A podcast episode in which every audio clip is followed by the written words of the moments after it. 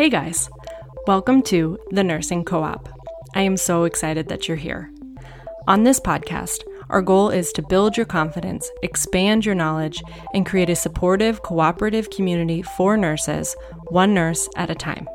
My name's Ashley. I'm a registered nurse on a mission to empower nurses to build meaningful careers and change nursing culture along the way. In our time together, I hope to share my experiences, provide you with resources, and create a space where you can find your footing as a nurse without judgment. We will unravel nursing topics and make connections with amazing guests to give you all of the tools that you need to build an incredible life and career. I believe that it takes a village to build a strong nurse. We are your village. This is the Nursing Co op. What's up, guys? Welcome back to the Nursing Co op. On this week's episode, we are going to do part two of a previous episode that we did a couple weeks ago where we chatted about how to prepare your patient when they are going on a field trip, especially when they are going to the cath lab. So today we are going to talk about what to consider when your patient comes back from the cath lab. Now, of course, all of this is going to depend on the hospital where you work. There's probably different policies depending on where you are and also what procedure was done. So, I'm not going to go into details about every single procedure that we do in the cath lab because we do quite a bit. But I want to talk about the basics of if your patient's coming back from a typical left heart cath and if they got an intervention like a stent. But any of the things that we chat about today are excellent questions to ask yourself, regardless of what procedure was done. You should be just considering these things and thinking ahead to what your patient may need, or what orders you're going to need, or what questions that you should ask. The first thing to consider, of course, is what procedure your patient is having done. Now, again, this is going to depend on the hospital you work in because every cath lab in the country does different things. Some of them do a lot of different procedures, some of them focus just on heart caths and pacemakers. It really depends. So, for me, I'm going to talk from the perspective of the cath lab where I work, where we do basically all of it. We can do electrophysiology procedures, we can do neuro NIR, we can do cath procedures, we can do pacemakers, we can do structural heart. There's a ton of different things that we do in our cath lab. So, first thing, just consider what your patient is having done. And if you are unfamiliar, which is okay, just look it up or ask a coworker more details about what's being done. I think we often cons- assume that we should know everything and that we should have all of this knowledge and know what every procedure is. But as a nurse, you can't hold it all in your head. So you're going to specialize in what you're used to, what you see most often. And if you're not used to getting a patient from the cath lab because maybe you aren't on a cardiac floor, maybe you're on a different floor, but your patient has a heart attack, this may be a foreign procedure for you. Or if you've never received a patient who's had a pacemaker, it might be new for you. That is totally okay. It's okay to say, I don't know, and then learn. So that's the key piece. I don't want you to just uh, say, I don't know, and not look it up and not know what's going to happen to your patient. I would rather you acknowledge that you are unsure of what to expect when your patient comes back and spend that time just looking it up, checking what, what precautions you may need to consider. Ask your charge nurse, ask another nurse, use your resources. So, first thing, just consider what they're having done. Be familiar with that procedure, at least on a surface level. Today, we are just going to talk about the basics of what to consider if your patient came for a left heart cath, a standard cardiac catheterization. So, first thing, where was the access? So, if they're coming in for a left heart cath, typically most of the time it's either going to be in their right wrist, so their radial artery, or it's going to be in their groin in the femoral artery on the right side. Occasionally, depending on their anatomy and if there's difficulty accessing, we may go left radial or left groin, worst case. Typically, though, you're going to be on the right side and it's either going to be right radial or right femoral. So consider where your patient was accessed so you know where you're looking when they arrive. Along that same vein, what hemostasis device did they use? And are there precautions that you need to consider? So, depending on your hospital, you may have a recovery area where a patient will go after they have a cardiac cath procedure or any other procedure in the cath lab. And that recovery area may be the one that deals with the precautions or takes the closure or hemostasis device off. So, that may be taken care of in recovery, but it's still something that you should know so that you can keep an eye on that area because bleeding is still going to be a concern for you even once your patient is recovered. But depending on if you either don't have a recovery unit or if it's on a weekend when the call team is taking care of this patient, they may be coming back to you with some sort of closure device or hemostasis device. So, if we go through their wrist, this is typically going to be a radial band. Depending on your floor, you may or may not take care of patients with a radial band on. But if you do, the important things to consider are when that band was put on, what was the time, so that you can then follow whatever policy it is in your hospital for taking that air out slowly. So, a radial band is essentially a bracelet that goes over the access site that art- arterial site, and it has a little air pillow that you inflate with air to put pressure on that artery so that it stops bleeding.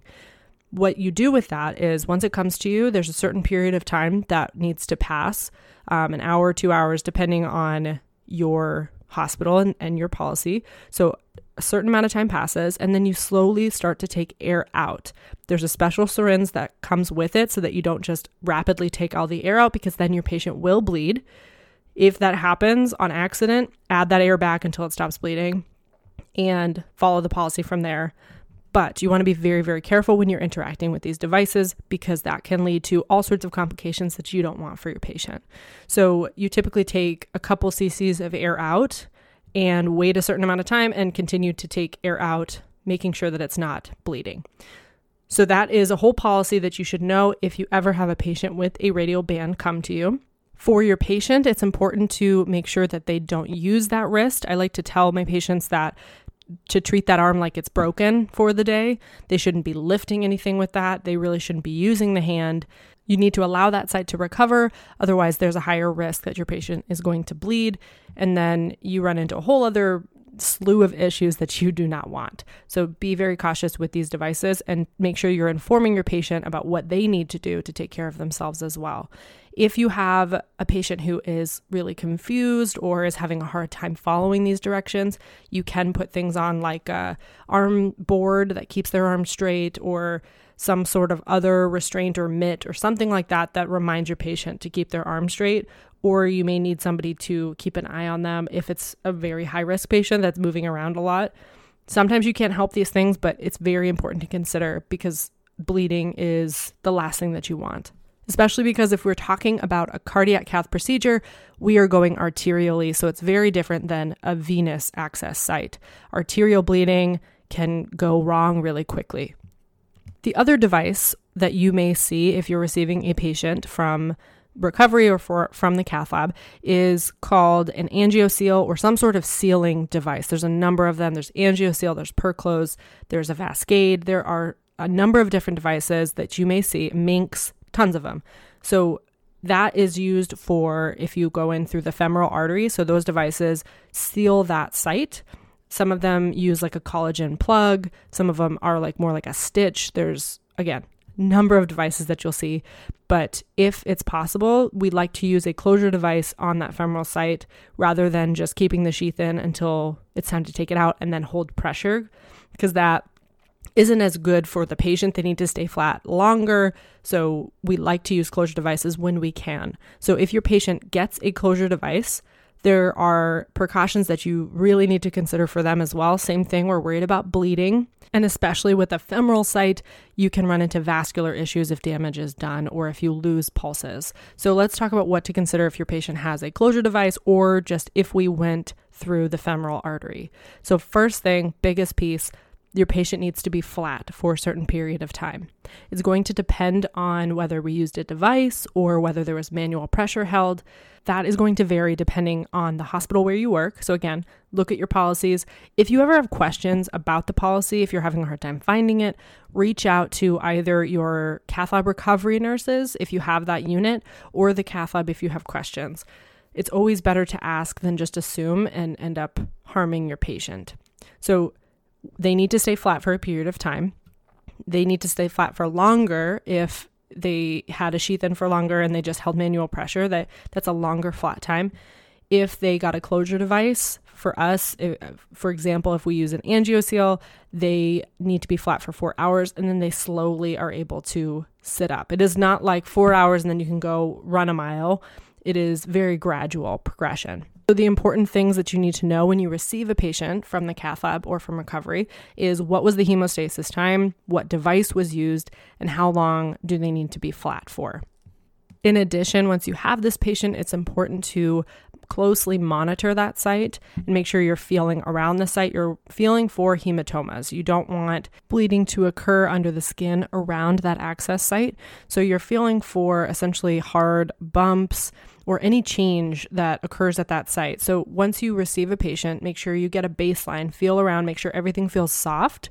And then, if any of that changes, if you start to feel any hardening, if you start to notice a color change or any difference at that site, that is when you need to escalate, hold pressure to the site, and then reach out to the provider or a charge nurse, get a second opinion, have somebody else feel, but make sure that you're escalating this and moving forward and not just ignoring the problem.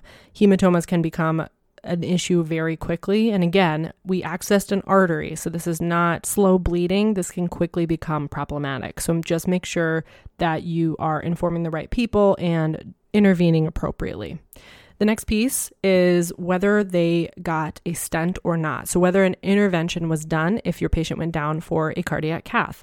So, initially, what's happening is we're taking pictures. So, it's a diagnostic procedure, unless we had already done that and we know that this is going to be a planned stent. So, that sometimes happens. So, you'll know ahead of time if this is a planned stent or whether this is just a left heart cath. Maybe your patient just had some chest pain or they're having they had a positive stress test and they're just going down for a heart cath. So we may or may not intervene if we haven't done a diagnostic cath yet. So it starts diagnostic. We're taking pictures, we're looking at the coronary arteries. If we find a blockage, we may put in a stent. So we would balloon and then stent an area. So if you're getting report on your patient coming back to you and you hear that they got a stent, there are a number of questions that you want to ask. The big ones are where is that stent? What vessel is it in? Or where are these stents? They may have gotten more than one. So know what vessels those stents are in and also know what oral anticoagulation medication your patient has gotten and how often they need to take those. They should have already gotten their first loading dose of those blood thinners, those oral anticoagulation medications. They should have already gotten that initial dose. If they were already on blood thinners, they may have just gotten their daily dose or they may have just gotten a little bit more. So just know if they got their oral anticoagulation medications, what they are, and when they need to take them. There should be an order put in, of course, but it's important to keep reminding your patient about these new medications and informing them of their importance because those meds are what keep these stents open.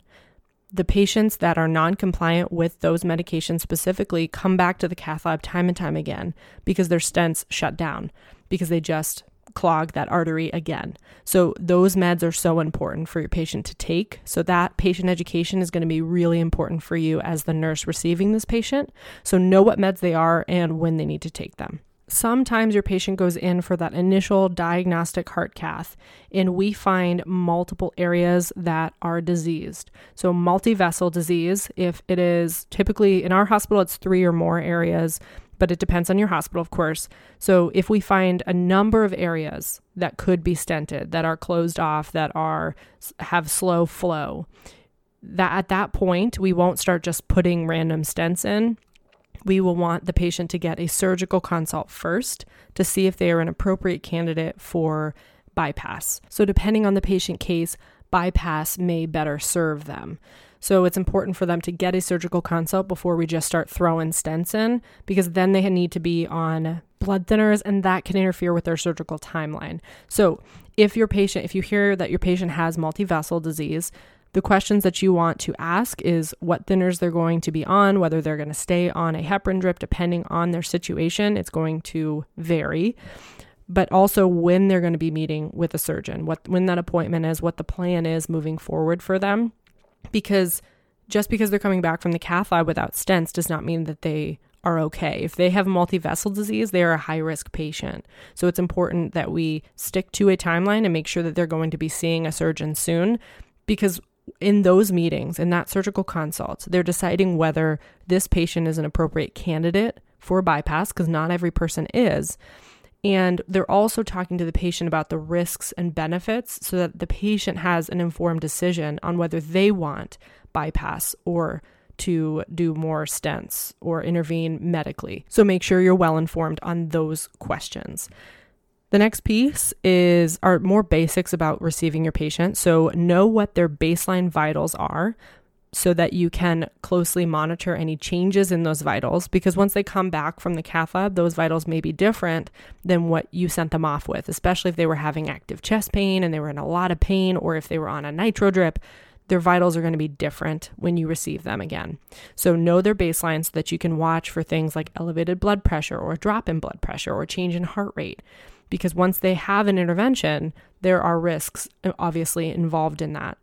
Also, know their baseline chest pain or discomfort. So, if your patient left you with 10 out of 10 chest pain and they got a fix, more than likely that chest pain is going to be improved, but when we do fix, sometimes that can obviously cause discomfort because there are things like reperfusion, injuries, and also just pain involved when you're ballooning and stenting a vessel that's been closed for a long time. So, your patient may come back with some level of chest pain. The important thing for you to monitor is whether that chest pain suddenly increases or if they're suddenly having a 10 out of 10 chest pain again when they came to you at a 5 out of 10 chest pain, you want to see it move in the appropriate direction, not in the wrong direction. So if they come to you with a 5 out of 10 chest pain because they just had a fix and that was uncomfortable for them, you're hoping that over time that chest pain decreases as they recover, not increase. So if there's a sudden increase in chest pain, if they're now a 10 out of 10, you need to escalate and alert the provider because that could mean that the stent has closed down already. Depends on the patient, of course, but you want to monitor for any changes in that discomfort. And then lastly, you want to know what the discharge plan is for your patient and any follow up appointments that they need to remember.